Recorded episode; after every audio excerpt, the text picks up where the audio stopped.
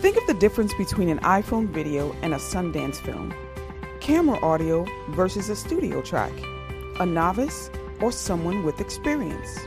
Sure, each has their place, but which will have maximum impact? Summer Shower Productions, a black owned, woman owned production company built to create valuable and inspirational content for you. Whether it's a promotional video, a short film, interviews, event photography, or utilizing our extensive editing and post production tools to take your already captured content to the next level. We always bring creativity, integrity, and passion to every project we produce. So, consider Summer Shower Productions for your next project. Let's build something great together.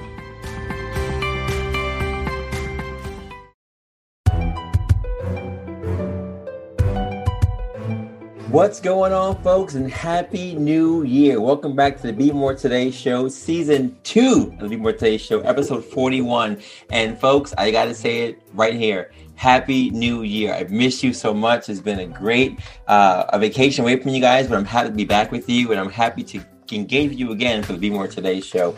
Now, you folks already know we've been doing a lot of great things for last year and this year's gonna be no different. And I had to make sure I started this year with a bang. Before I bring on my special guest, the quote for today is very, very simple. Watch your thoughts, they will become words. Watch your words, they will become actions. Watch your actions, they will become habits. Watch your habits, they will become character. Watch your character, it will become your destiny. It makes sense, right? Thoughts become actions, actions become habits. Habits become your character, and character becomes your destiny. I don't know how 2020 was for you. Uh, for me, it was insane.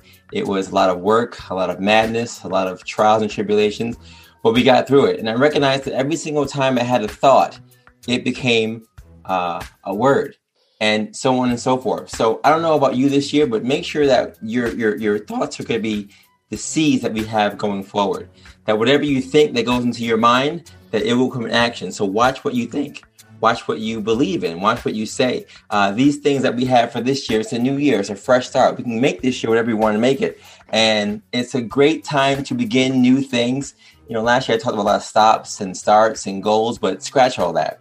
This year, I just want you to start stuff. Start having a positive mindset. Start having a, a better uh, uh way of looking at the future, um, a better way of looking at, at the at the present. And I believe that if we just have those positivities in our lives, right, the good things that we want to do, uh, just the thoughts, plant the seeds, that we will see change, that we will be able to be better people, and we'll make 2021 better than it was last year. I mean, it has to be, right? There's no other way for us to have this year be better or worse than last year. 2020 was insane. Um, so I'm looking forward to this year being a better start for all of us. And for this show, I'm going to bring on people who are going to inspire us to do that. Uh, the Be More Today show has been going through a number of changes, but again, we've grown so much in the last uh, almost a year. February will be a year for us next month, and now we're in 30 countries. Uh, of course, the book and the podcast are growing and prospering, and it's all thanks to your love and support. So even the thought for this podcast, Thought Be More Today, was a simple thought that became an action. And if I can do that, if I can uh, move forward from my thoughts to making them actions, I know you can as well. So I inspire you, hopefully, and I encourage you uh, to go out there and make your thoughts realities. And soon those thoughts will become your destiny. My guest for today, folks, is uh, super special to me. She's someone who uh, I had on the last episode, the last episode of 2020, and I had her on there with my little baby girl Sonali. And as you can see, we are here. We are actually solo today, which has never, never, never happened. So we got to take advantage of it. But her name is the illustrious and ever so sweet Hemangi Pai. Now, for those of you who don't know my wife, um, I'm going to read her bio and we'll talk about her in a little bit. But she, at an early age, knew that she wanted to devote her life to empowering marginalized people. Growing up in Ohio, Hemangi often felt her minority voice was overlooked and ignored. Hoping to assist others who shared her minority experiences, she majored in pre law at the University of Toledo with the intent of becoming a civil rights attorney. While at Toledo, Pai worked closely with professors to create law and social thought an interdisciplinary program centered on the relationship between law, morality, and power. Based on her studies, she became interested in criminal law. Following her undergraduate studies, Hemangi attended Northeastern Law School. focusing her attention on race and criminal law. After graduating from law school, Hemangi worked as a staff attorney at the Committee for Public Counsel Services, Public Defender Division in Springfield, Massachusetts. She took a holistic approach to lawyering by building relationships with her clients based on trust and support that went beyond the courtroom. Hemangi worked closely with key players in the criminal justice system, including probation officers, community organizations, and even judges, to find alternative resolutions to incarceration. In 2007, Hemangi moved to New York to pursue her academic interests and attended the New School for Social Research, focusing her studies on race and crime. Shortly after, Hemangi realized her purpose was advocacy, and she was better suited for the courtroom. She returned to practicing law in 2009 when she began working as an agency attorney for the Administration for Children's Services.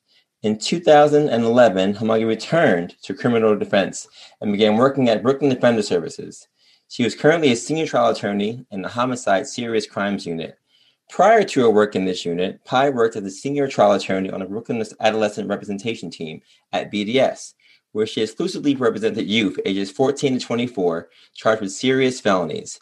She's also an adjunct professor at the Borough of Manhattan College, Community College. Hemangi is a proud member of the Kingsborough Temple Seventh-day Adventist Church, where she serves as a AYS committee, and she's also a member of Spartan Sundays and Spartan Sundays Running Club. With the help of her Spartan family, Hemangi has completed 13 Spartan races, a Tough Mudder, dozens of NYC races, and two NYC marathons. She lives with me in Brooklyn with our amazing five-year-old daughter, Sonali Pai Thomas. Ladies and gentlemen, boys and girls, pets included, please welcome to the stage for the second time the woman who is not even behind me, she's really in front of me and makes me just a better person, Hemangi Pai Thomas. What's up, boo? Hey, that was nice. I'm in front of you. Duh. Thanks. Your bio is uh, super extensive. I forget how accomplished you are, to be honest. uh, I appreciate that. Um, I am just going to leave it at that. Thank you. so I gotta just give a little homage to you. You know, this is uh everything about Be More today is really uh, a testament to you. You were the one who helped me to organize these thoughts, um, to organize what we wanted to do. Uh, you know, I always had I always have these ideas, but you're kind of the one who goes in here and you put the pieces together. You're, you're the glue basically that makes these things happen. And from the book to the book launch party, uh, even to the, the, the podcast, and now we're at 41 episodes. This is all really a testament to what you've helped me do. And um, you're not just someone who I met 16 years ago um, as as a girlfriend. You you've become more than that to me, a wife, partner, um, someone who challenges me, uh, even when I don't want to hear it.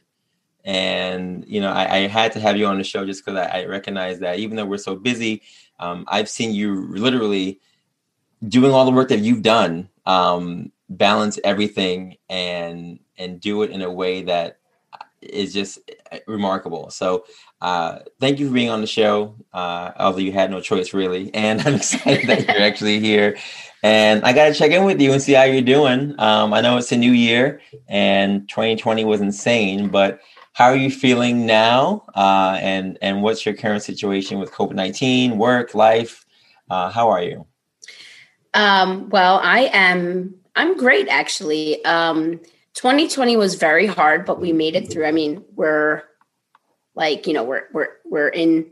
We're about to be in 2021, and um, you know, i'm I feel very blessed. Um, we had some ups and downs this year, but I feel like we came out on top.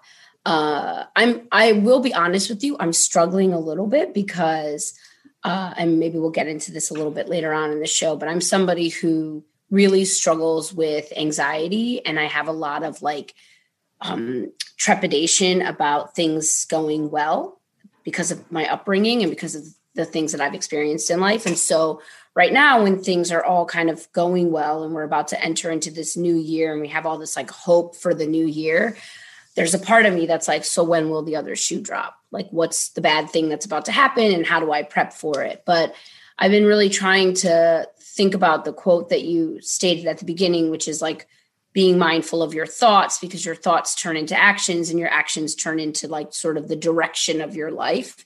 And so, um, you know, I'm, I'm trying to just keep an open mind. I I really believe that God has a plan for me this year. Um, I feel like 2020 was really just about surviving.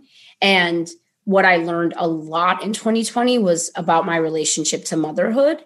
And so that was a really big um, uh, lesson for me because I was not somebody who really, um, I'm, motherhood doesn't come naturally to me.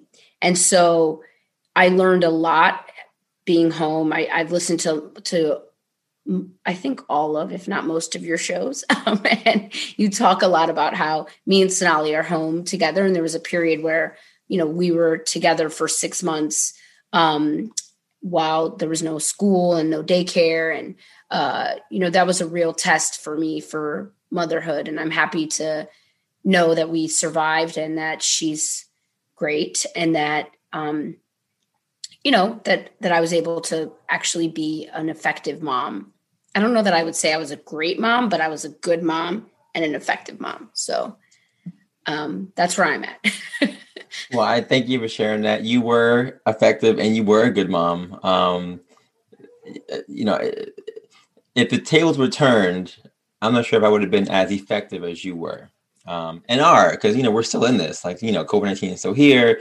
Um, virtual school could happen any day. You know, given what situations at at, at, at school. So um, it's a, it's an everyday ongoing process. But I think you have been Superwoman. We actually watched Superwoman moment over the holiday break, and I thought about you. You are a Superwoman. You you've done uh, a, a, great job at handling the situation and and just turning everything around, uh, making it positive for everyone, including me and Sonali. So um, I, I, I I don't know what the reservation for you was in terms of talking about um, your voice. I read your bio clearly, and I, have been to your bio a number of times. So I know who you are. Um, I know you're from Ohio, but I don't know exactly about the the voice that you keep saying is a minority voice and over, overlooked and ignored. Because to me, you're someone who is so outspoken. Um, you know, if you ever go into a room, I, I, I live with you clearly, but if I ever move with other people with you, you know, you're always the one who is engaging in conversation. You're always the one who is being listened to.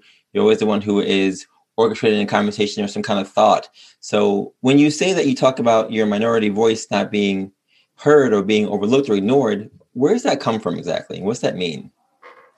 Yeah, so um, growing up in Ohio was an interesting experience. Uh, we were one of a very few number of um, we were one of very few families that were people of color that were not white really. Um, and we had like a, a large not a large but we had a, quite a few families um, that were of um, arab descent but being indian we were really in the minority and not being white we were really in the minority. And so um, you know i struggled a lot when i was in high school with the fact that i'm not a white person. Um, i had just a lot of self hate and a lot of doubt and a lot of just real ugliness towards myself because I just wanted to be like Samantha and Kelly and Ryan and all these people who just felt like life came just so much easier for them because they looked like everyone else, right? And they came from families where their traditions were American traditions, whereas I came from a family where my parents spoke a different language, we ate a different kind of food we dressed differently when we went to holidays and events like that. Our holidays and events were different.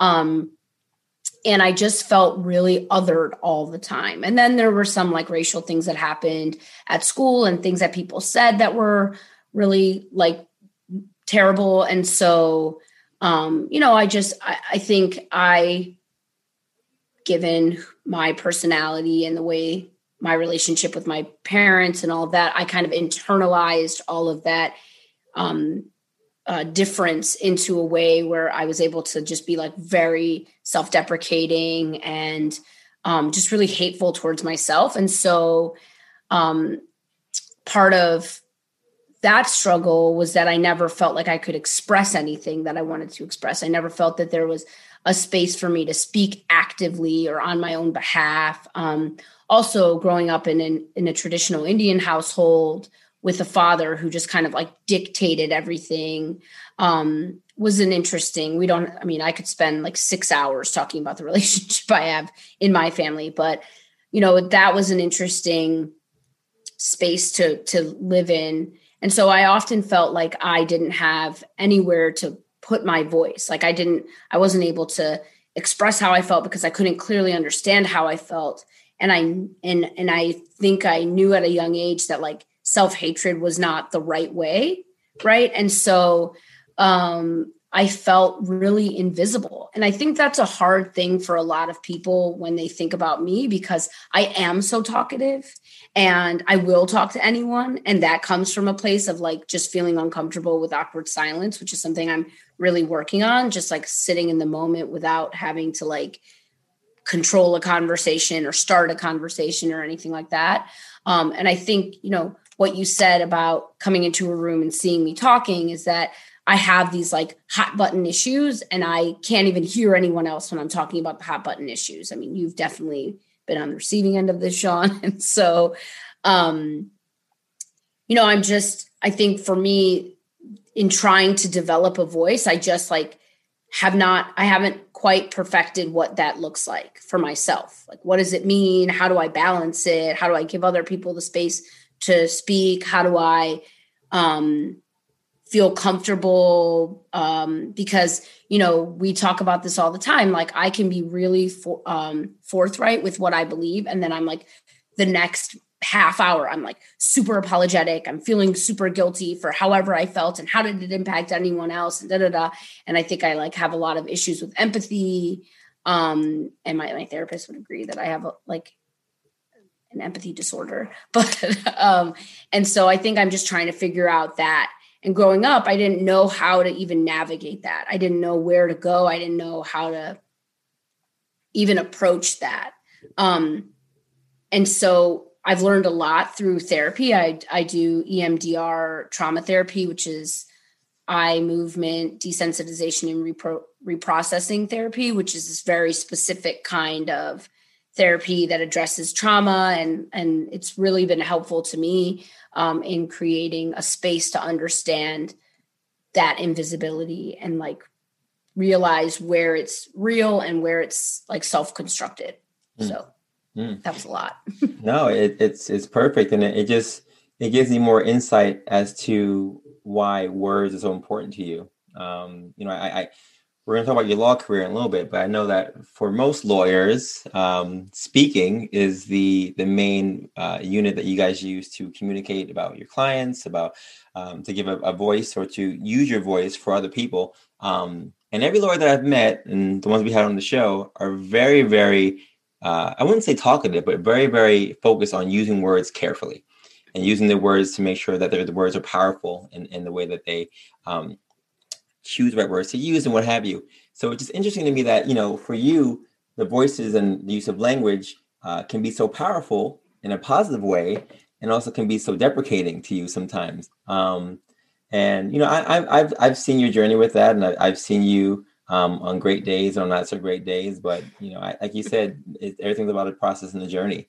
And, you know, as long as you, you're taking that journey forward, you know, you're always going in the right direction. So, um, it's interesting to me though, and I want to know for your end the, the pre-law track that you chose and why you decided to use this this voice, right? To use your voice for minorities. Um, knowing that, or maybe not knowing, but with this this situation, this this past that you've had in terms of recognizing that language and voices for you were were an issue in terms of your personal life. How do you you use this voice to help others? So, um, I think that that and I don't mean to get like super preachy here, but I think that that was like from God. Like I think God use is using this job as a way for me to not only help others but to like help myself. And so um for me the the thing that drew me to pre-law was that I was really interested in the way that our world is constructed and and um sort of I was really interested in the social construct, right? And how are we supposed to interplay with other people and how are, what is acceptable behavior and what is unacceptable behavior because in my life and in my in my home there were things that would happen that I think would be deemed unacceptable behaviors in America, but totally fine in India, right? And so, or not, I don't know if they're totally fine in India, but they're just much more acceptable in India. Mm. And so I sort of started going I, that was what really drew my interest. And from from a very young age, everyone that I met was like, "You're very opinionated. You uh, you negotiate a lot." I see all, a lot of these characteristics in Sonali, which is funny.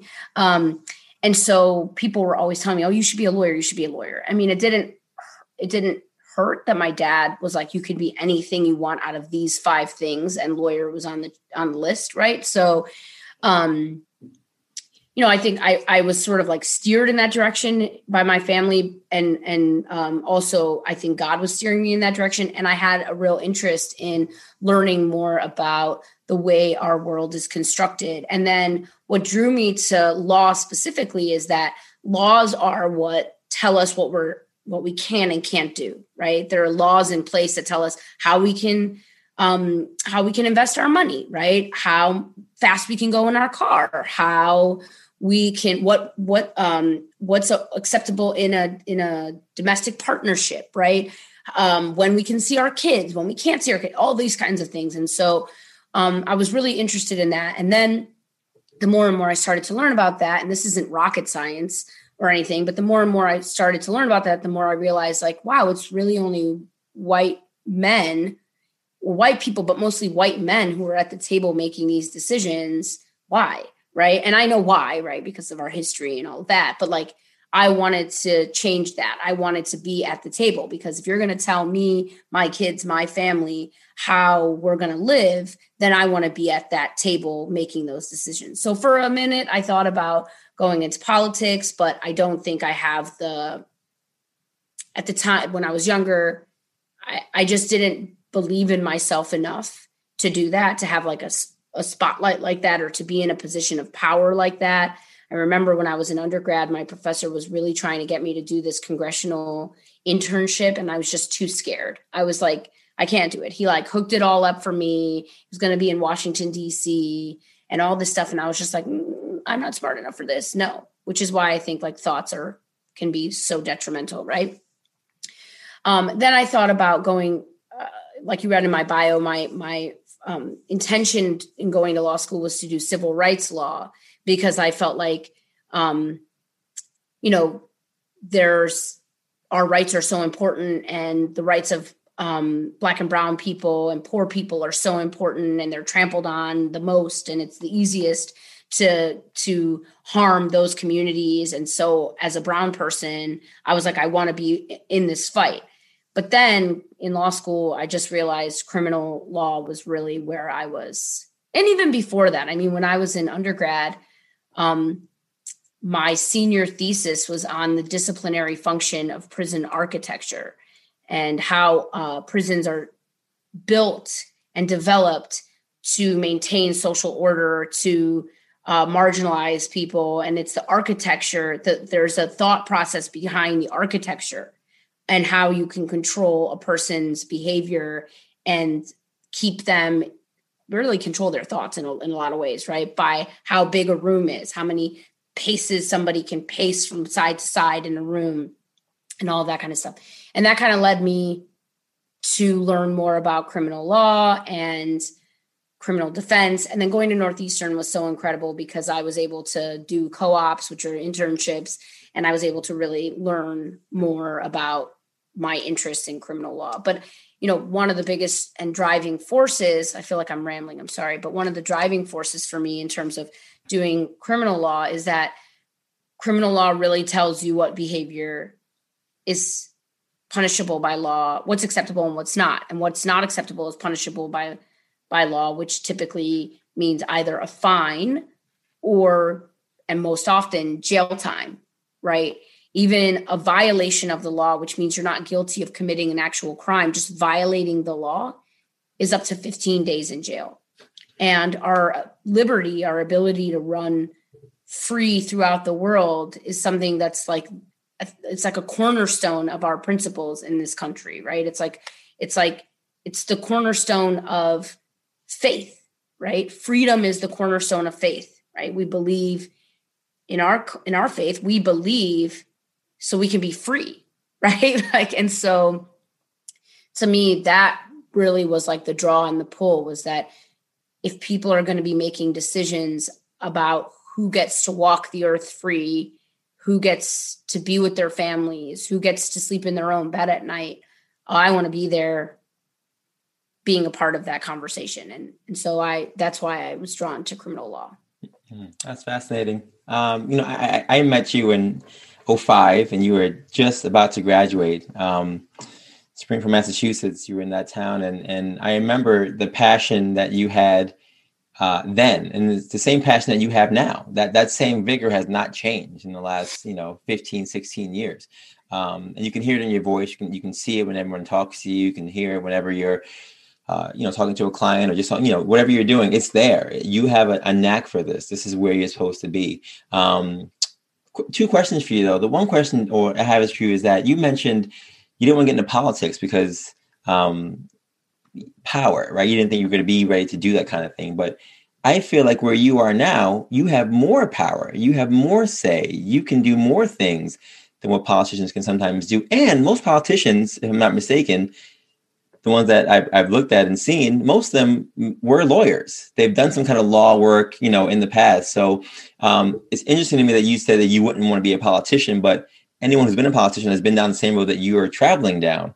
Um, do you see politics at some point in time in your future? um, so I think at the time when I decided that when like I was very young when I was like I'm not ready to do politics. I'm not I don't have enough I just didn't feel smart enough. I didn't feel like I had the the language. I didn't feel like I had the credentials. I didn't feel like I had the confidence. I didn't feel like any of those things.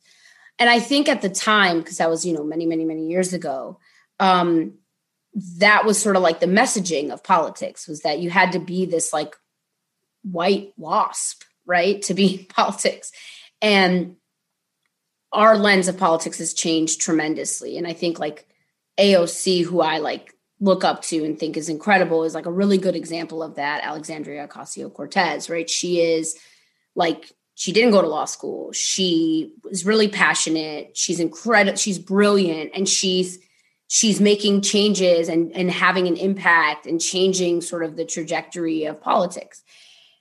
I don't know if politics is in my future. I want to be more involved in what's happening in communities and and i i think that you know, I do think that there is power in the work that I do, um, but it's very individual, right? So, like, it it impacts the person that I'm representing. So, as a criminal defense attorney, right? Like, I and I know you had a couple of criminal defense attorneys on before, so I think your audience knows a little bit about this. But um, as a defense attorney, right? Like, I meet a client after they've been charged with something, and then my job is to help them and defend them in their case, right? And so, in my role, I'm able to do a lot of empowerment which is why you know when you're talking about voice i think what drew me to this was not speaking for other people because i think when i first started doing criminal defense i i really believed like oh my i need to use my voice for the voiceless.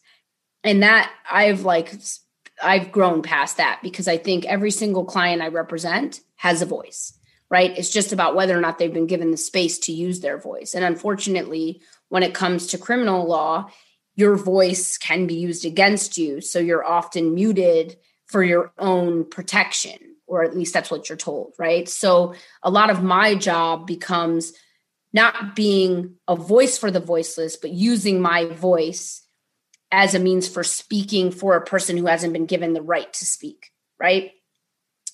Um, or the opportunity to speak. And so, um, you know, I think that I'm able to do that in this job in a way um, uh, by helping clients get the best outcome for their cases, by connecting clients with resources, by just being a person who they might not otherwise think think gives a crap, right?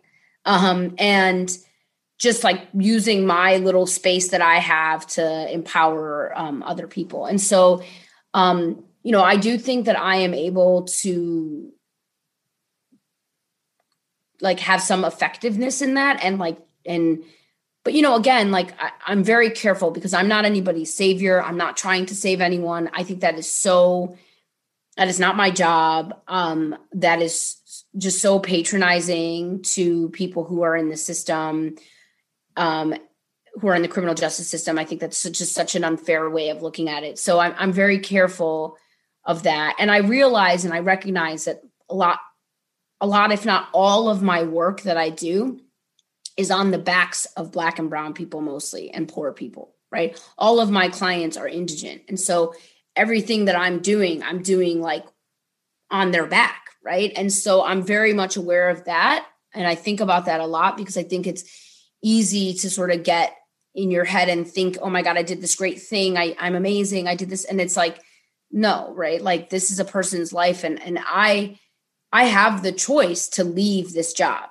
My clients often have zero choice in their contact with the police because of where they live, because they're over policed, because of the way they look, because of mass incarceration, because of racism, because of all of that, right? Because of over like because of um you know like the the the the nature of our police departments around this country and so i just think um you know i try to I, I appreciate you saying that there's power in the work that i do I do think that there is. I think the power is in empowering those who have been affected and impacted by the system, mm. right? Getting those people to a place, getting my clients, I shouldn't say those people, because I, I, when I say those people, what I mean is the people who are targeted and impacted by our criminal justice system, right? Getting them to a place, um, wherever the place is that they need to be, whether it's uh, you know, going to trial because they want their day in court, right? And understanding that they're willing to take whatever the consequences are, or getting them a treatment program, or getting them housing, or trying to help get a job, like all that kind of stuff. So, um, going back to your original question about politics, I don't know. Um, I think I am a very advocacy based person. And so I'm not sure that diplomacy is really my jam, but you never know. mm-hmm. So we'll, we'll, we'll, see. I mean, again, the passion that you have is unquestionable. And um, I, I, I do want to say that, you know, we've had some lawyers on the show. We've had two defense attorneys on the show in the past, but no one has mm-hmm. a holistic approach to to looking at clients and looking at their caseloads. What does that mean? I mean, I've heard it talked about in terms of health and other other facets, but I've never heard anyone apply it to the law. What does that look like for you, applying a holistic approach to the way you see your clients? So it's funny because the word holistic in the law has been like super overused, but I think it's important because it means that you're not just looking at the the case itself, right? You're looking at the bigger picture of your who your client is within their community, what their struggles are, what's their family relationship like and all of that. And you know, where I work, Brooklyn Defender Services, we're I'm very fortunate because my office is has a lot of resources and we have a lot of um, ability to um, service clients needs like in a in a in a more comprehensive way right so you know sometimes i'll like i'll have a client who's charged with uh a gunpoint robbery, let's just say, right? It's a young person, they're charged with a gunpoint robbery. Well, there's just so much more to it than the gunpoint robbery, right? Why does this person what what obviously there's the investigation part. Was it my client? Who else was there? What are the facts? Is there video? Blah, blah, blah, DNA, all that stuff, right? That's a big part of my job, obviously. Then there's the other part. Who is this young person? What does this young person need? How did this young person get to this place? Um, is this a is this a case involving gangs? What does that actually mean? Because our uh, country uses the word the word gang to mean a lot of things, right? Like it, it's typically incredibly negative. It's meant to be that young, like you know, young people who don't care about life or anything like that, and they go around just ravaging communities. What is what is this person's situation? What what brought them to the place where they are? What's their family life like? What's their educational life like? What's their physical life like? What's their mental life like? And then creating a plan to get at all of those things as much as we can right like because we're not we're not going to be able to fix everything for everybody and we don't have those kinds of resources i mean i wish our country cared more about mental health mm-hmm. right the therapy that i receive that is that is that has been you know, life changing for me, literally life changing for me, is so expensive. And I'm very fortunate that I don't have any other medical expenses right now that I can spend all of our money in our HSA to go to therapy, right? um, but I, you know, most I'm not the only person who's experienced trauma in their life, right? Many, many, many of my young clients have experienced trauma, whether it's, you know, having seeing domestic violence, watching somebody get harmed, police brutality, whatever it is, right? Poverty, all of that. There's a lot of harm and trauma. And so, um, you know, I wish that we were able to provide all of the services that that every client needs, but we do our best to try to have a to take a comprehensive look at what a client needs. In, in my office, um, most clients are connected with most most clients are connected with an investigator most clients are or like at least with their case is connected with an investigator. Clients are connected with the social worker. Clients are if there's an immigration issue they're they're connected with an immigration attorney. If there's a housing issue we can connect them with the housing attorney. If there's an issue with their job we can connect them with the civil attorney. Let's say they have an issue with their family we can connect them with the family defense attorney. There's family defense um, uh, um, parent coordinators and people who will in my office who will help the parents when they're dealing with ACS or dealing with the school or dealing with whatever. We have education attorneys in our office for clients, and those education attorneys also help parents to understand and navigate the madness of the DOE, right? And so that's what we mean when we say holistic approach. And I think I really developed this skill way back in undergrad when I worked with my professor to create law and social thought which was an interdisciplinary program which is where we looked at law and we looked at social thought and what do we think about law and what do we think law is. And instead of just having pre-law classes we were taking political science classes like political theory and all that kind of stuff. You're also taking like a social work class. You're also taking you know uh, um, a criminal justice class. You're also taking an international class, an international business class, like all the different ways in which our world, the law intersects with all the different parts of our world. You know, one of the best classes I took when I was an undergrad was a social work class called Deviant Behavior. And we learned about what behaviors are determined to be deviant. So, for example, when I was in college, my, the topic that I studied was casual sex because at the time when I was in college, casual sex was like such a faux pas, right? It was like this horrible, awful thing. Times are changing, right? And so, how do we get to a place where that changes, where that behavior is no longer deemed deviant, or is it deemed deviant in certain places and not deviant in other places? And how do you explore that? And then, how do we enforce those beliefs? Is it through law? Is it through you know, like cancel culture? Is it through like all these other things? And so, you know, I think that sort of how we all interplay with everything is super important. And I think, like, you know, you mentioned medicine, right? Like, people who COVID is a great example of this.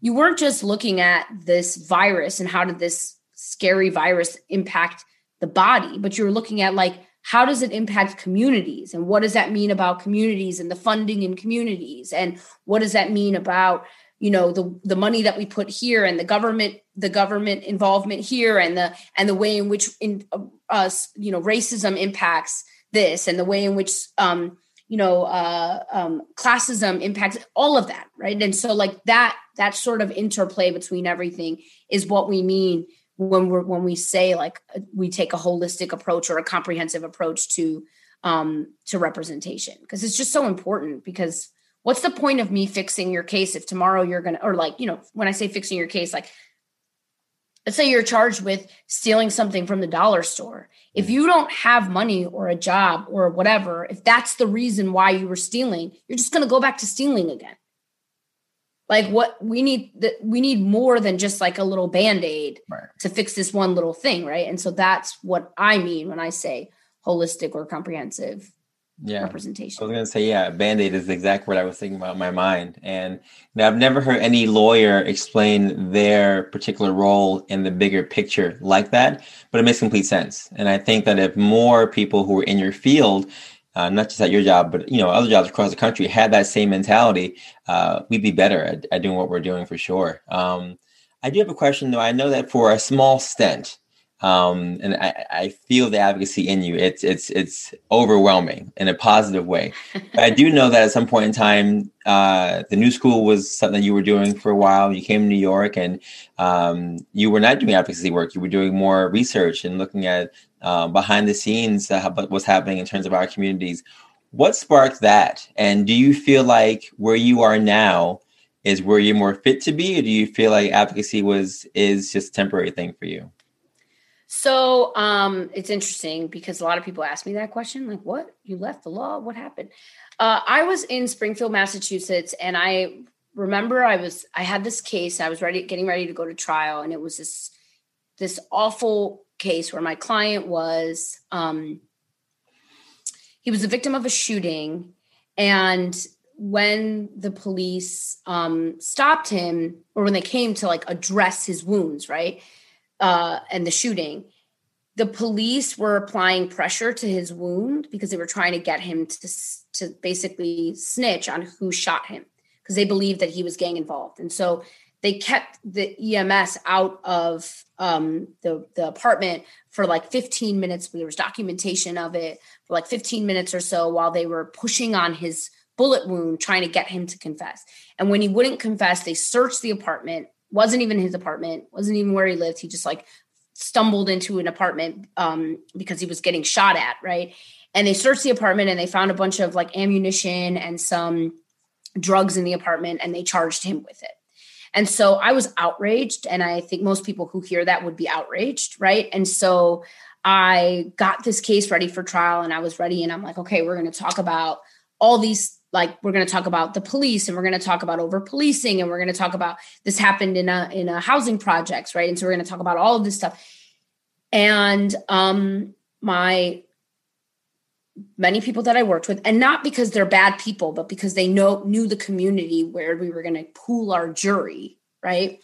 We're like you can't bring up those questions during your jury selection or during your trial because your jury's not going to understand those things right?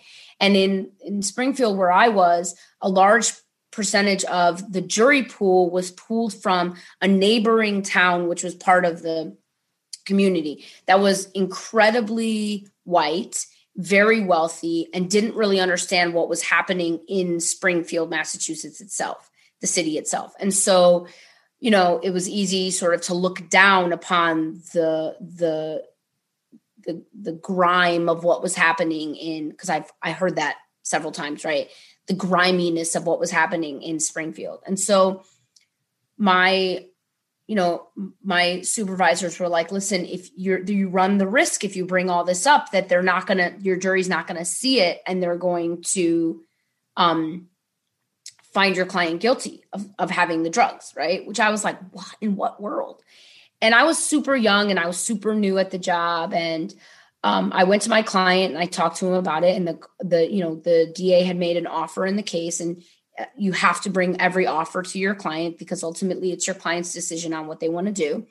And I talked to my client about what he, what the offer was, and he said that he wanted to take the offer, and my heart broke and the reason why he wanted to take the offer is because he agreed with the other people that the that the jury jurors wouldn't understand the dynamics, the racial dynamics, the police dynamic, all of that, the injustices that were happening to poor communities in Springfield. And all they were going to see was ammunition and drugs and think that he was somehow involved and that he was shot, right? They were going to think, like, oh, how does this person get shot unless they're somehow involved in something bad? And it kind of broke me. And I was like, I need to get out of this job. I can't do this. I didn't have any other than my like besties that I had made that I was that I had in Springfield at my job. Like I didn't know anyone in the community. I didn't know. So I was like, I want to I want to figure out how I can talk about these things in the courtroom or do some kind of policy work to change this or something. So I looked at various um, law, uh, sorry, um, grad schools around the nation, and I realized I wanted to understand the history of whiteness. And so the new school had a program in historical studies, which is studying history and how history is developed.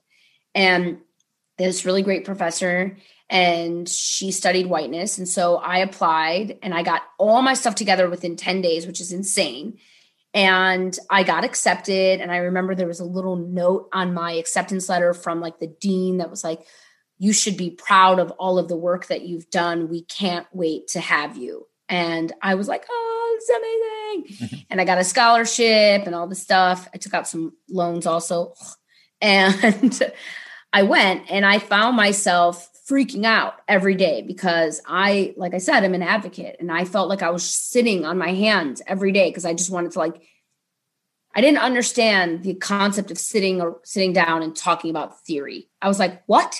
We need to get out there. We need to be marching. We need to do this. We need to talk to that person. They're like, no, no, no.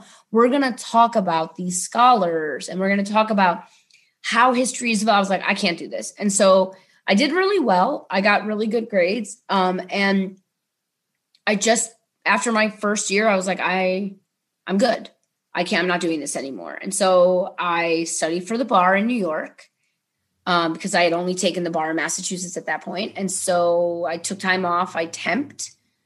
Um, I did horrible little temp jobs here and there to be able to pay my rent. Um, and I uh, studied for the bar, and praise God, I passed and I was like, I'm going back to being a lawyer. I'm I'm not meant to do this other thing, this policy work. I can't, or not even policy work. I'm not meant to do to be in academia like that. I just can't do it. Mm. So I it was a little it was it was interesting. I learned a lot about whiteness. And so that's been helpful in these in these last couple like couple years or couple months really where you know we there's been so much happening there's like a racial reconciliation that's been happening in our country finally. Um, and so that's been really helpful, but it's it was just a weird little not I shouldn't say weird. It was a very planned, like, you know, in, in 10 days. uh, uh, and it was it was I don't regret it. I regret the student loan part, but I don't regret um doing it. I just uh, it wasn't what I thought it was going to be. But I'm proud of myself that I tried and I stuck my self out there and I got accepted and yeah. So I mean, the fact that you uh, were doing something that you knew you wanted to do, stepped aside to do something that was going to help you, you thought to further the work, um, recognized that that was not the case, and then went around and passed another bar in another state. Um, you know, most people can barely pass the first bar, but you passed two bars.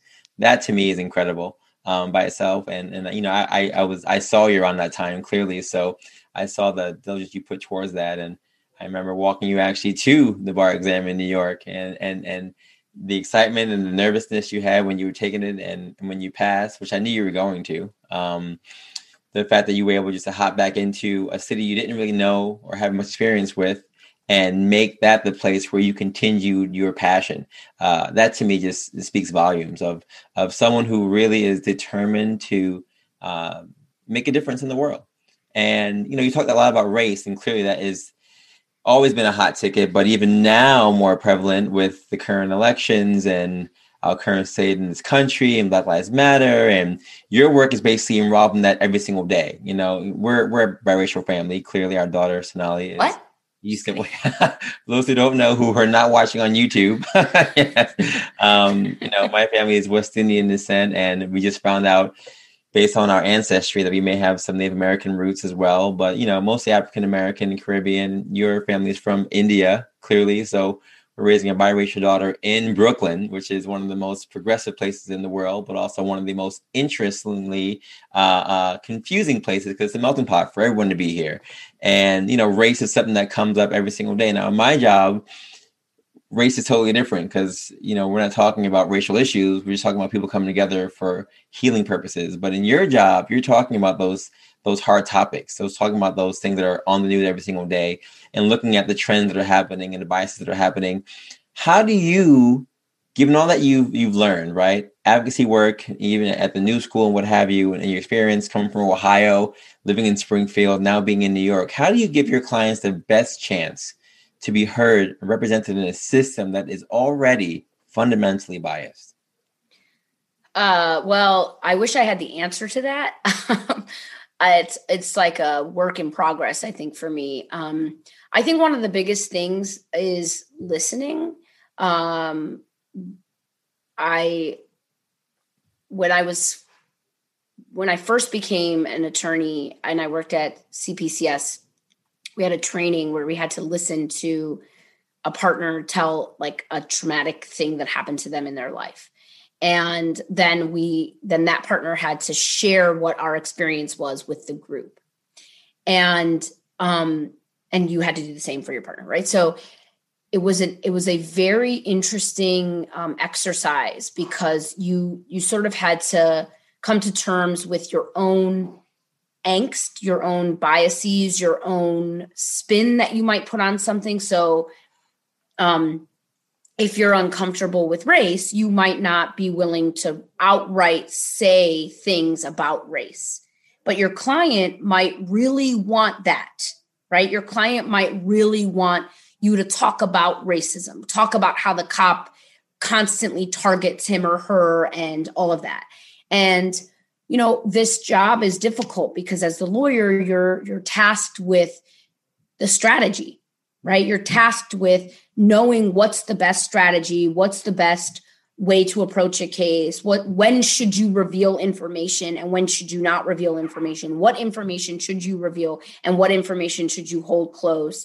Um, and you know, a lot of that is muddled with race, right? And a lot of that is it's not like you can just be like, okay, so now we're going to pull in race. It's like it's all mixed in there all over. And so you know, what I've learned is it's about knowing your audience, knowing who you're talking to, the way to say things to certain people. I am not at all proclaiming to be great at this. It's a learning process. I am learning. You know, I there's a particular judge that I appeared before who um makes things personal. And I didn't I was getting so I was getting pissed, like really mad, like really mad, like gritting my teeth mad, like holding my hands in fists mad, which was just making that judge more angry. And so, and and I didn't realize it until after. Until actually, I was talking to one of my supervisor, my, my boss actually, about it, and she, and my boss was like, she was baiting you, right? And you you walked right into it. And so it's about you know it takes time to get to to understand that. That's why they call it a practice of law because you're always practicing. And so you know just paying attention learning that no you know there are things you can be prepared for. It's funny because I, I sometimes ask god like why this job? I'm the most anxious person. I'm always waiting for the other shoe to drop. And this is the job where you literally don't know what's going to happen next like you can prepare, prepare, prepare for trial. You don't know whether you're actually going to start. Is your client going to take a plea? What's going to happen? What new evidence are they going to drop on you at the last minute? Is there going to be a witness that you didn't know about? Is the witness going to say something you didn't think about? Did you forget to read something? There's so much paperwork. Did you get to everything? You know, there's all these, ah, there's all this like stress about it. And so, um, you know, the one, the one thing that I think it, going back to your question is like listening understanding what's important to your client, understanding how you can get out the stuff that's important to your client, understanding how you can weave in major topics like racism, poverty, inequality, um, uh, uh, profiling, all that kind of stuff into your work in a way where it doesn't feel like you're beating someone over the head with it, unless you think beating someone over the head with it will work.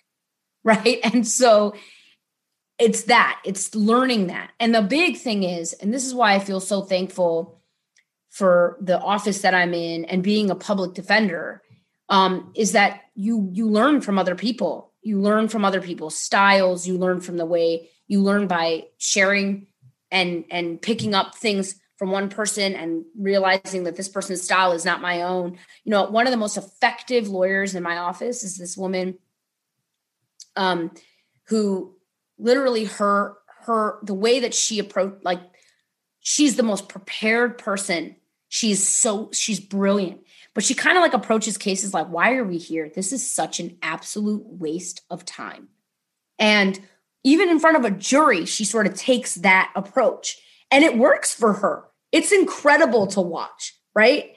And she does incredible work for clients. I could never do that. I could, I could, that's, I could never take on that style, but that style really works for her and she's incredible at it. And so, you know, just like learning and developing and then not being afraid to tackle those things. Like you, you specifically brought up race, right? Not being afraid to tackle those big topics, learn more about them, understand them, and figure out how it might not be that I'm bringing up race in front of the jury, right? It might be that I'm bringing up race to the DA well before we ever get there, right? It might be that I bring up race to the to the to the DA and they're not receptive of it, so I go to their supervisor, or I bring it up um, in front of the judge, or I do bring it up in jury selection, right? And I don't hammer it in during the trial, but I bring it back in my summation. Like there's a lot of ways to do it. And you said something earlier about people in my profession doing this more.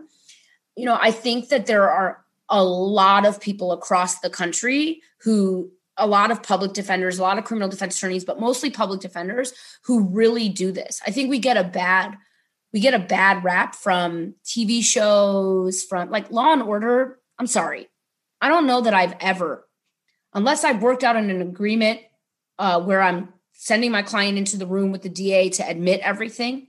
I, I've never sat in a room like these defense attorneys on Law and Order with the DA and been like, just talk, just just tell them everything. Like that's just completely unrealistic. And this, like you know, this public defenders, we are we have a lot of cases, right? And we are stretched thin. But when you're on, but but one thing that I want to say, and this is for all my defenders out there, is like we bust our butts. You know, I want to use other words, but this is a non cursing place. But we bust our butts to, uh, to like provide every client with really, really good representation. And especially when it's a trial situation, we sort of like tune every, you know, this, you've been on the receiving end of this. We tune everything else out, family, everything, everything is out. We're focused on this because it's a passion for mo- many of us for most of us right and we believe in in in addressing the inequalities. We believe in creating holistic uh, comprehensive spaces for for cases. We believe in that kind of stuff. And so i think that that's part of it is is figuring out that practicing that always getting better at that always learning you know it's hard because you're learning a lot of times in someone's case mm. right? And it affects their case and mistakes that you make can impact your client's life. And that is that is a painful reality but it's about just like working your butt off that's why I always answer my phone, except for this last week when I've been on vacation, which has been very, very hard for me. and this is why I call you a superhero, because uh... no, but I don't. I think it's just because I think people in in a lot of professions do that, right? Like for example, Sean, you're on vacation, but yesterday we went skiing, and since I haven't worked out in seven months, uh, my arms were on fire from the little bit of skiing that we did, and I was like, please, please, and you didn't hesitate to like give me um, a massage on my arms and show me whatever stretches to do to make my to make me feel better right? Like if you're passionate about what you do you're not going to feel burdened. You do have to take your time off right? But you're not going to feel it's not a superhero thing. It's about using your your gifts and using your talents and using the space. My, my law school professor said you have limited life energy. Figure out what you want to use your life energy for and then dedicate your life energy to that. Don't waste your life energy doing all this other randomness that you don't need to do. Spend your life energy doing the thing that brings you that fulfillment. And so you know I, I don't think it's i appreciate you saying that i'm superwoman. I wish i looked like superwoman. Um, but it is really sean? I saw that face. Um, but you know i think it's about just like being passionate and giving your life energy and I have really good role models. Like you're a really good role model for that. Your mom is an incredible role model. My dad is an incredible role model. My mom, my mom didn't have a college degree. She didn't have, you know, she worked at Chase Bank and then they moved and she lost her job, but her passion was our family, right? And creating always creating for our family, always being like a, a solid rock for our family. And she gave all of, I mean, she gives she's she's still with us, right? She love her. She gives all of her life energy. I look at my sister who was on this show before, so cute. I love her. Um, and she gives all of her work energy to this job that I still don't understand, despite her being on your show and explaining it. Um, and then she gives all the rest of her life energy to her family. So I think it's I think that's what it's about, right? Yeah. So. no, I, I hear that. I hear that. And shout out to your mom, your dad, your sister, clearly, uh, everyone from Ohio. Uh, and you know, it's funny because I said superhero because you do so many things, and literally because we could be in a car driving and you'll see something on the street, someone being either arrested, pulled over, or something, and you'll say, "Stop the car!" like, wait, what you stop the car? What are you talking about? And I know you want to hop out. You want to hop out there and save the day, or you know, give your words, or or share your expertise. That's why I call you a superhero because not that you can't do this thing or you're doing something that's amazing. It is amazing, clearly, but you're always on. You're always ready. You're always ready to, to like you said, block everything out and make sure that you know you're helping someone have a better voice. You're helping someone navigate a situation. You're helping someone who may be in a dark place uh, see some kind of light in the tunnel. Um, and, that's why I, that's why I say it. Also, because public defender sounds like you know you're like an Avenger, like an Avenger, exactly. And you know, to be honest, we had a couple of lawyers on here clearly, but I had to save you on for season two because I got to say the best for first, not for last. All right, that's why I had you on this time. Um, last question before the break. You know, I, I, clearly I know you're of South Asian descent, right? I know your family's from India. Um, and it, I'm not gonna lie to you, you caught me off guard when we first met. Um, because a lot of people talk about race. Yes, your beauty first of all. oh, shut up. um, but you know, you you you were so passionate about race, and a lot of minorities are passionate about race. Clearly, um, and I'm passionate about race, but you you you a different knack was it was there, like a different perspective was there, a different tenacity was there, um, and and I'm just curious. You know, I've known you now for 16 years. The work that you do is is phenomenal. Um, and I'm I'm sure because you, you've told me your clients are always kind of thrown off by you when they first meet you as well. Um, how do you feel your clients see you in Brooklyn, South Asian woman, fighting the fight? Um, how do they see you and what's what's their initial uh, response to your passion? So um you know i am a brown person uh, but i know that i am not the brown person that people typically think of when they say black and brown right? Um and i know that i have like an incredibly privileged space in our racial dichotomy um in part because i I'm not in that black and white dichotomy, right? There is no space for me in that. And even in the black brown versus white dichotomy, I'm not in there, which is why I think I am I it's so it it it resonates so much with me is because I feel like I'm like, where do I, what do I, what do I do? Where do I fit in? Which, where do I feel more comfortable? All of that. Those are like my own life struggles.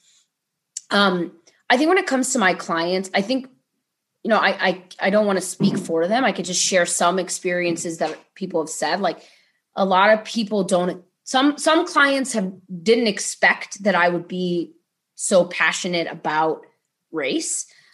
Um some I've had I had uh, this client's mother go off on me one day about um, how I knew nothing about racism, how I her her son was a black man who was accused of a crime and I knew nothing. And I was like, okay, yeah, I hear you. You know, I understand. I'm not, I'm like a, you know, I'm, but I'm not a white person. And, and I, she's like, it doesn't matter.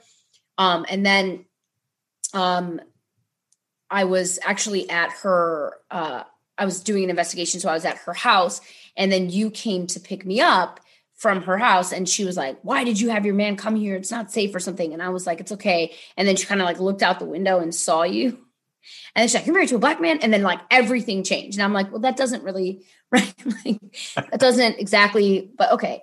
Um, and so, yeah, I think people are not,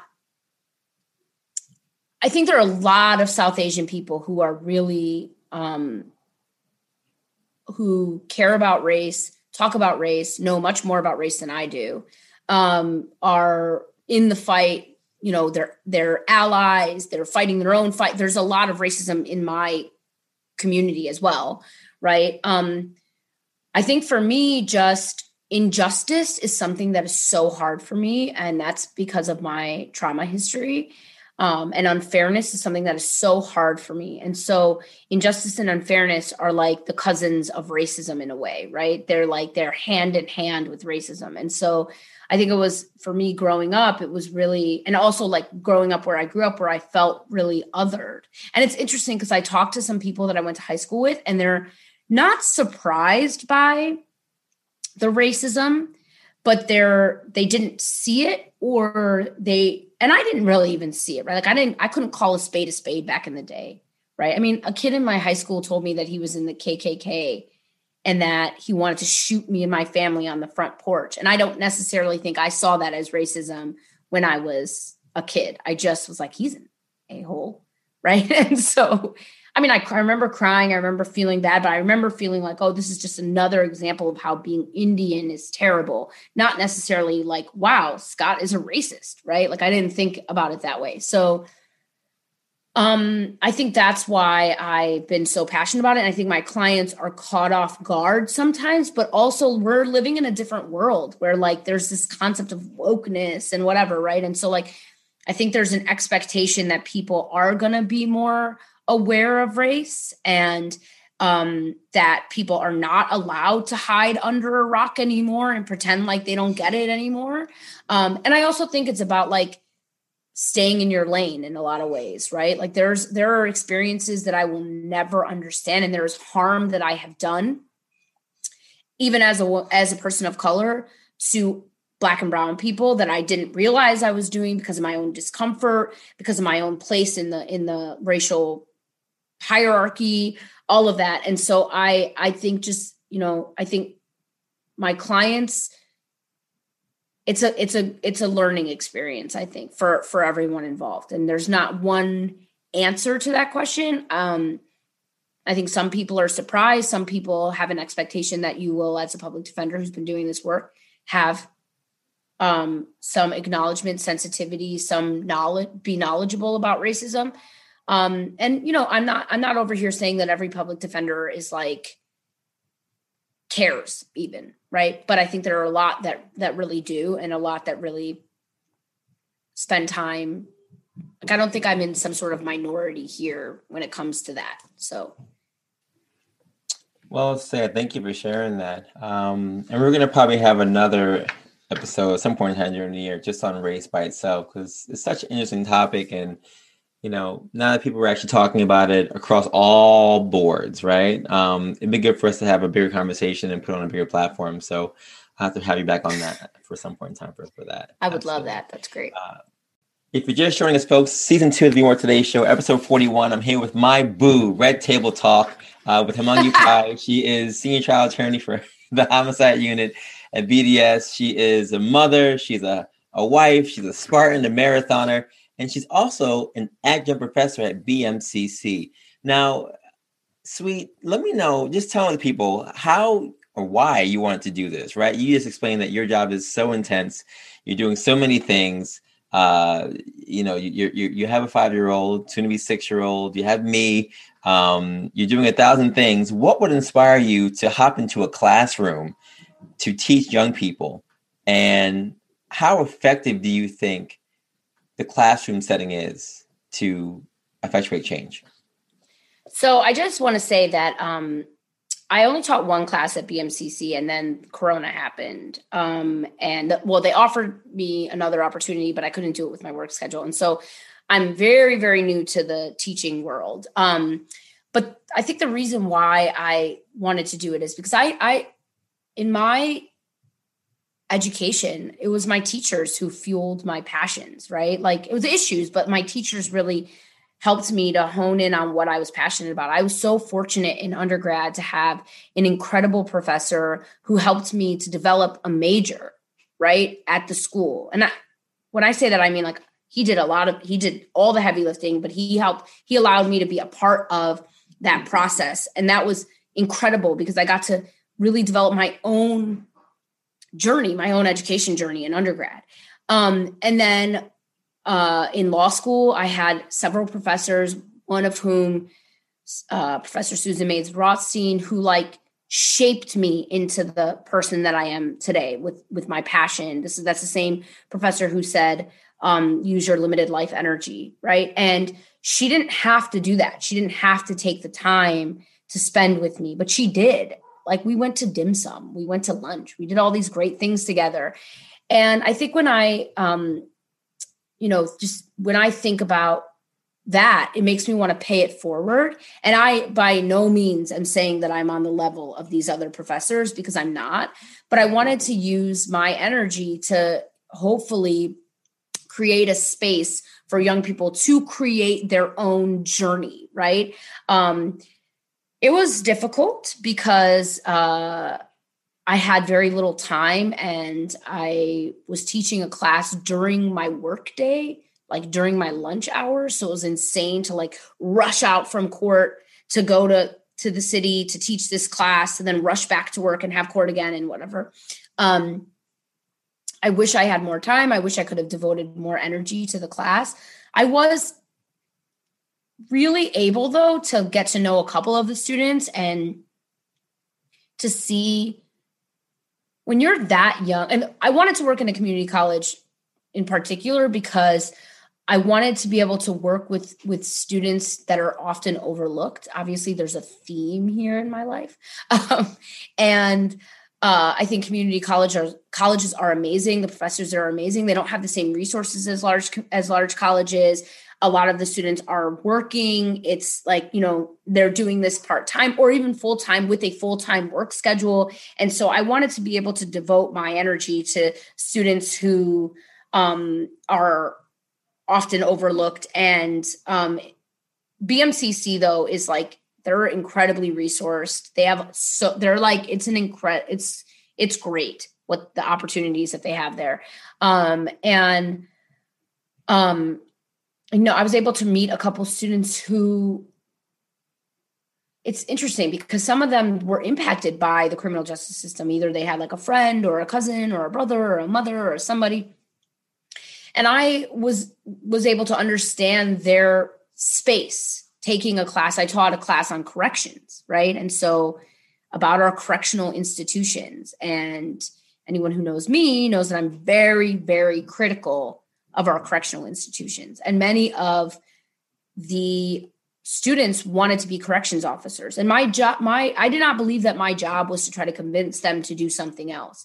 It was to get them to think about the nuances of becoming a correctional officer. What are the things to be mindful of? What are the things to think about? How do you balance the need for uh, punishment? Or do we need punishment at all how do we balance order with law we have a crazy law and order psycho president, right? What does that actually mean in, practically? And so getting these young leaders to think about those kinds of things as they enter into their life journey, I think it was honestly, I think they did more for me than I did for them. Um, because like i said before i can get on a soapbox and go. And so to, to, have them like knock me down and be like that's a stupid thing you just said miss Pai right? And then mm-hmm. explain why they thought it was stupid was really humbling and incredible and a really great learning experience. And i hope to do it again. It's just really hard. And i want to just correct something that you said. I'm in the homicide serious crimes unit. I am not yet homicide certified. Um, i'm working towards that. Uh, it's just really hard have to have a lot of trials under your belt and the fortunate thing about brooklyn is that we have a lot of alternatives to incarceration and program programs and things like that. So we get we're able to work out good like alternatives for our clients when they're arrested and so or when they're charged with a crime. So I don't often get to go to trial, but I'm working my way there. So got it, got it, got it. Now I know you're mom, lawyer, wife, teacher, uh, Spartan. Uh, you're also an artist. Um, and I, I, Picasso. I you, you Picasso. You, yes, I call you Picasso. That's my name for you. I want full credit for that and copyright. Um, is the way that you balance everything now through the artistic realm and the baking realm, or how do you decompress from all the things that are happening around you every single day? So I, I think I'm still trying to figure that out. Um, uh, painting was actually really fun and exciting. Um, I have a problem with follow through, as you know. And so I will start something and I get really like into it. And then I'm like, mm, gotten done. And that's something I'm working on with my therapist and just like figuring out where that comes from, why there's this like stop, what does it mean about me, all that kind of stuff. Um, but you know, painting was really fun, baking was really fun. I think I like the idea of taking nothing and turning it into something, right? And I'm not sure where that is supposed to go. Um, I am hopeful that in 2021, um, I will move in a direction of like still doing that and like painting more. Um, you know, one thing that I've realized is that when I I need to do a reevaluation of my life energy and where I'm spending it because I become I can get really involved in something and then I become obsessed with watching like Netflix, like a series. Like right now, I'm really into Madam Secretary, and I can't stop. And so, can't like stop. every every second that I have, I'm like, I need to watch show. I need to watch the show. I like find myself craving the, the watching of the show to like dull my brain or something. And so, um, you know, I just I'm I I'm hoping to be more creative. Um, yeah, fingers crossed. Pray for me all that stuff.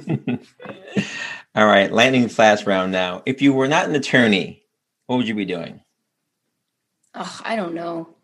Uh, I would maybe thought about this a lot actually. You know, honestly, I think I would love to have a coffee shop that has baked goods that I've made, paintings that I've painted, and talks that uh, like people come in to do talks and things like advocacy kind of things and also just like always have a latte and I ultimately that's what I would love. Okay. That's fair. Yeah. Uh name one thing you want to start doing in 2021. So in 2021 I want to start caring about my health. Which is a lot for me. And I'm not really sure why it's so hard for me because I'm married to you. Uh, but I feel like I just kind of take my health for granted. And even during COVID, like I feel, I feel very much like I felt a lot like I was supposed to be scared and I just didn't feel scared. Like I, I think about, it's weird. I think about like, what if I found out that I had some something, right? How would I react to that? Like, I think a lot of people get feel like they wouldn't like they like they know that they would want to be like want to try to avoid things and i just don't feel that way and i don't know if it's because you know for i've you know I, I grew up in a really rough place and i had a lot of suicidal ideations and i still struggle with that i don't know if that's the reason why if it's like tied to life for me and i'm just like oh if it's tied to an extension of life i'm not really that interested I don't know. Um, but I'm hoping to start caring about my health. And I don't mean like getting skinny. Like I obviously would love that, but like I mean just like caring more about what I'm putting in my body, caring more about like working out and why does this hurt and why does that hurt? I just sometimes will be like you know, you know, I like I refuse to go to the doctor. I like it was like 5 years since I went to the dentist. And then I went to the dentist and they were like, what is wrong with you? Yeah. Right. And like, yeah. yeah okay. Uh, yeah. And right. So like, I'm, I'm trying to get better about that. No, I am getting better about that. Good. Cool. Uh, what's one wish? If you had one wish to change the world anyway, oh. what's the one thing you would wish that you could change in the world? Oh my gosh. Okay. I think I would want there to be no more unfairness. Okay. And that makes sense given all your history and what you do, advocacy work, etc. Yeah, that, that's a great answer. I realize that that answer is incredibly nuanced because unfairness to you might be fairness to me. Like, right? But like, I just don't want anyone to feel pain, which I also know is insane because pain helps us and it makes us grow. And like, I get it. It's like an important thing, but I just, it hurts my heart a lot to, to know that people are in pain and that people that there's unfairness inflicted upon people and and like i know that that's part of the plan or that's what life is or whatever but i just it hurts me inside yeah. empathy we talked about earlier yeah. yes yes the disorder i have yeah and you know it's interesting our daughter sonali is very similar in that aspect she is mm-hmm. very sensitive when someone's having their feelings hurt or she thinks that someone else may be hurt because someone else did something she's very quick to be like oh are they okay? I think I hurt daddy's feelings, mommy's feelings. So it's not a bad thing. You know, it's it's good for us to be sensitive to the feelings of others. Um, and I think if everyone did that, then there'd be less uh, unfairness. You know, there'd be less there'd be less hate, less more love. Um, yeah, but- and I think I I feel this way because I know that I, you know, our our biggest pet peeves are often our things that we don't like about ourselves mm-hmm. right? And so i am aware that i can be harmful to other people. I am aware that i um uh can be unfair to other people. And i'm aware that sometimes i don't think about how my actions impact others which is why it is such a pet peeve of mine. So you know i am i'm those are things i constantly think about and i'm constantly working on because i just i want you know like i want I don't think I ever want to lose empathy. It's not something I'm trying to like lose. I just want to get like a little bit more of a handle on it so I'm not always crying everywhere. I think people on the subway, there are far too many people in New York City as a whole that have seen me crying on the subway with my headphones on, right? then like it's kind of next level. So yeah. and the big question, uh, be more today. I've asked everybody on the show what it means to them. You actually helped me develop and package this thing. So I would love to hear what you believe the phrase be more today means to you at this time, 2021. So I always joke and say, Sean believes be more today, and I believe in be more tomorrow. but the truth is, I think I, if I'm honest, Sean, I'm really trying to understand what be more today means for me. I don't think it means the same thing for everyone. Um, I think that maybe it's the what is the be part of it. Like, are you being like being more honest? Are you being more uh present? Are you being I, I don't know what it is, but I I I've thought about this a lot. I've read your book more than once. Um I've uh talked to you for endless hours about Be More Today, what it means. I've, I've asked you, you know, you said at the beginning that I've helped. I am like your harshest critic, right? I mean, and I don't apologize for that. I feel like I would rather that you hear it from me than anyone else. And so we've talked about this forever, and I still am not able to like define it. I know that it's not tomorrow anymore. so that's good. Um, but I think I'm still trying to figure out what be more today means for me. I think what I've what I know is that it doesn't mean the same thing or doesn't have to mean the same thing as what it means to you. And that makes me cuz in the beginning I felt like okay, it means I need to be like working out more. Okay, no. This person is like be more today means I need to read more. Okay so that's what be more today means. Or it means so i i think i'm i i think it's ever evolving and ever changing and it's what you what is right for you today. So maybe today i need to be more uh kind to sonali right? Or be more attentive to you. Or be more um aware of my uh what my body is feeling or something like that. And so for me, I think it's not defined except that it's your my own thing and it can be evaluated every single day, multiple times a day. Yeah. That that's fair. I think a lot of people have shared that same sentiment that it's different for everyone. Um, because we're all different people, you know, and our levels of moreness, if you will, vary, right? For someone working out, they do that already. So they don't have to do that, but they can find something else that can be more better at or, or more more cognizant of. So yeah, great answer. Great answer. Well done. Uh, any final tips you want to share with aspiring lawyers, aspiring artists, aspiring bakers, uh, moms who are you know balancing work and trying to keep a five year old in check at the same time, or anything you want to share with our listeners regarding race, uh, or your experiences in general? Uh, I really believe that your words and what you believe about yourself impact everything. If you continue to tell yourself that you're a bad mom, you'll be a bad mom. If you continue to tell yourself that you're a mom who's growing, you'll be a mom who's growing. If you continue to tell yourself that you can't do something, you won't be able to do something. Um, I am desperately working on the words that I choose because I have a voice in my head that uh, I have a part inside of me that's always that's so careful that I might get too big for my bridges or that, that I might um, be conceited or that I might get in over my head or that I might actually succeed. Right. And so that part is constantly talking negatively to me, constantly. And I'm trying to shut that voice down. Uh, and it's really hard because that voice has been there for a long time. So, I mean, I could be a congressman right now, but that voice, shut that down, right?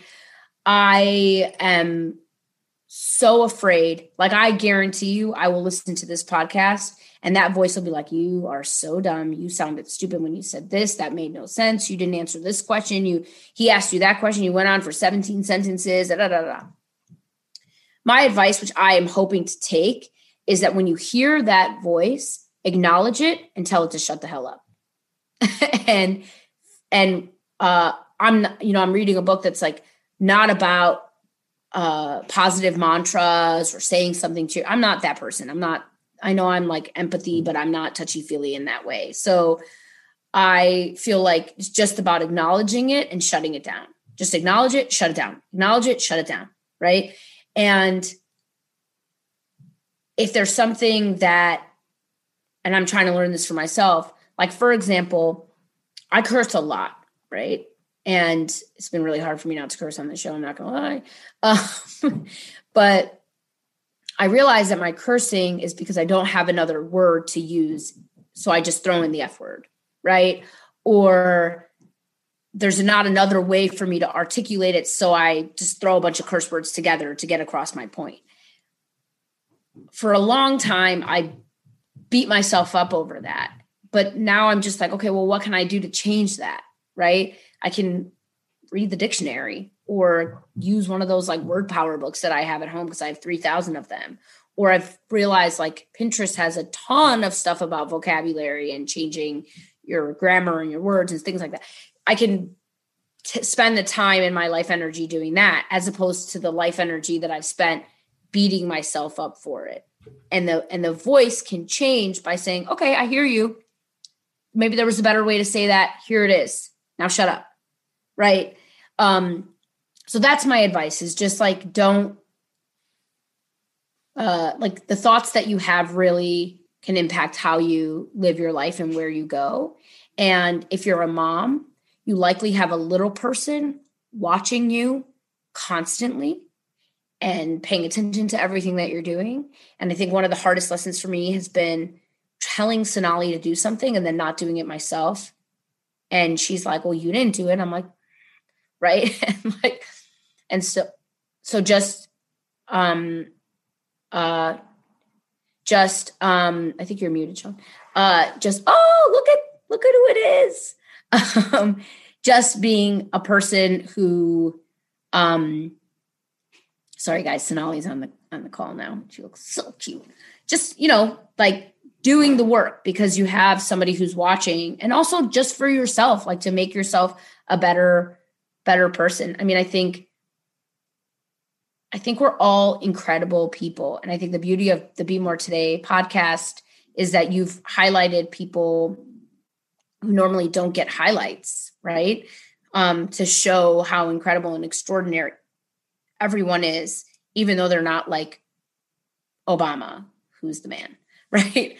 Um, and that we all have this ability to like do that. And so I'm like just being really long winded in saying, pay attention to the voices, pay attention to the words that you say to yourself, pay attention to the way that you feel about yourself, make changes to fix that.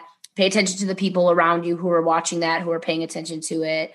I can say, like, in our marriage, I think in the very beginning of our relationship, um, you keep saying 16 years. I don't feel like it's been that long, but um, uh, in the beginning, I think I was really hard on myself. And I think it was easy for you to, I think it was hard for you to deal with that, to have somebody who was like so negative about themselves. And I think after a while, I started to be like, whatever, man, I'm amazing and you're lucky to be with me. Right. And I think that once I turned that corner, um, it changed our relationship in a lot of ways because you didn't have to carry the luggage or the baggage of reminding me all the time about my worth. Right. So then you could drop that and then you could pick up a Chanel bag to give me. Just kidding. right. But like, you know what I mean? And so I think that like uh it's about it's about just really really paying attention to the to the way that your thoughts your words impact you but also the people around you and how you can how you can change that and i'm doing it too so i'm not i'm not over here being like that's i figured that out like that's a daily that's a daily for me that's a daily daily daily struggle because that little girl that's sitting in your lap who looks so unbelievably cute I want her to know and feel like she can do anything, that mistakes are okay, that she uh, doesn't have to be afraid, or that she could do things afraid, um, and that she is, you know, that that her that her potential is is boundless. But it's hard to do that when you're if you're always telling yourself that you ain't nothing. That's well said. That's well, well, well said. So also want to say one thing. Go ahead, so.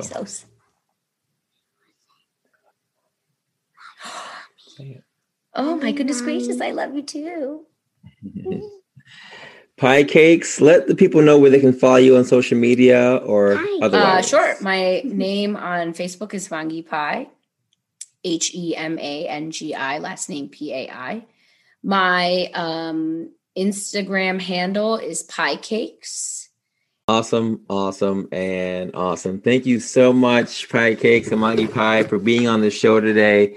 Uh, you've made this first episode for season two off the charts, and it is red table talk for real. This is basically like a conversation in our house, and our daughter's on the phone now. So, for all you listening, continue to follow us on our platform, Be More Today Show. We're going to be now in 30 countries doing our thing, and we'll be doing new shows every single Monday. And don't forget our quotation from today. Actually, I got this quote from your board your Facebook page. It's actually on your page. Um, watch. Oh, it's your, not mine. It's some. It's definitely somebody else's. I yeah, pulled it but from it's on else. your page, so I had to give you know homage to you as that's where I found it. But yes, someone said, "Watch your thoughts; they will become words. Watch your words; they will become actions. Watch your actions; they will become habits. Watch your habits; they will become character." Watch your character, it will become your destiny. Make sure this year you watch your thoughts. It starts right there, right? And from there, at that point forward, it's up to you to make sure you have the right thoughts going forward to make sure you can have a better destiny. All right, folks, watch us on Be More Today in all platforms uh, for the book, the Amazon, the podcast. If you want to send us an email, Be More Today, that's Be More number two day at gmail.com. And as always, folks, I always say, have a good day. Have a good day. Have a good night. Have a good night. And have, have a, great life. Have a great life. And, and continue to take your steps. And continue to be a good boy and a good girl. We'll just leave it at that, folks. Happy New Year. Happy New Year. Eat more Peace. today, everybody. Peace.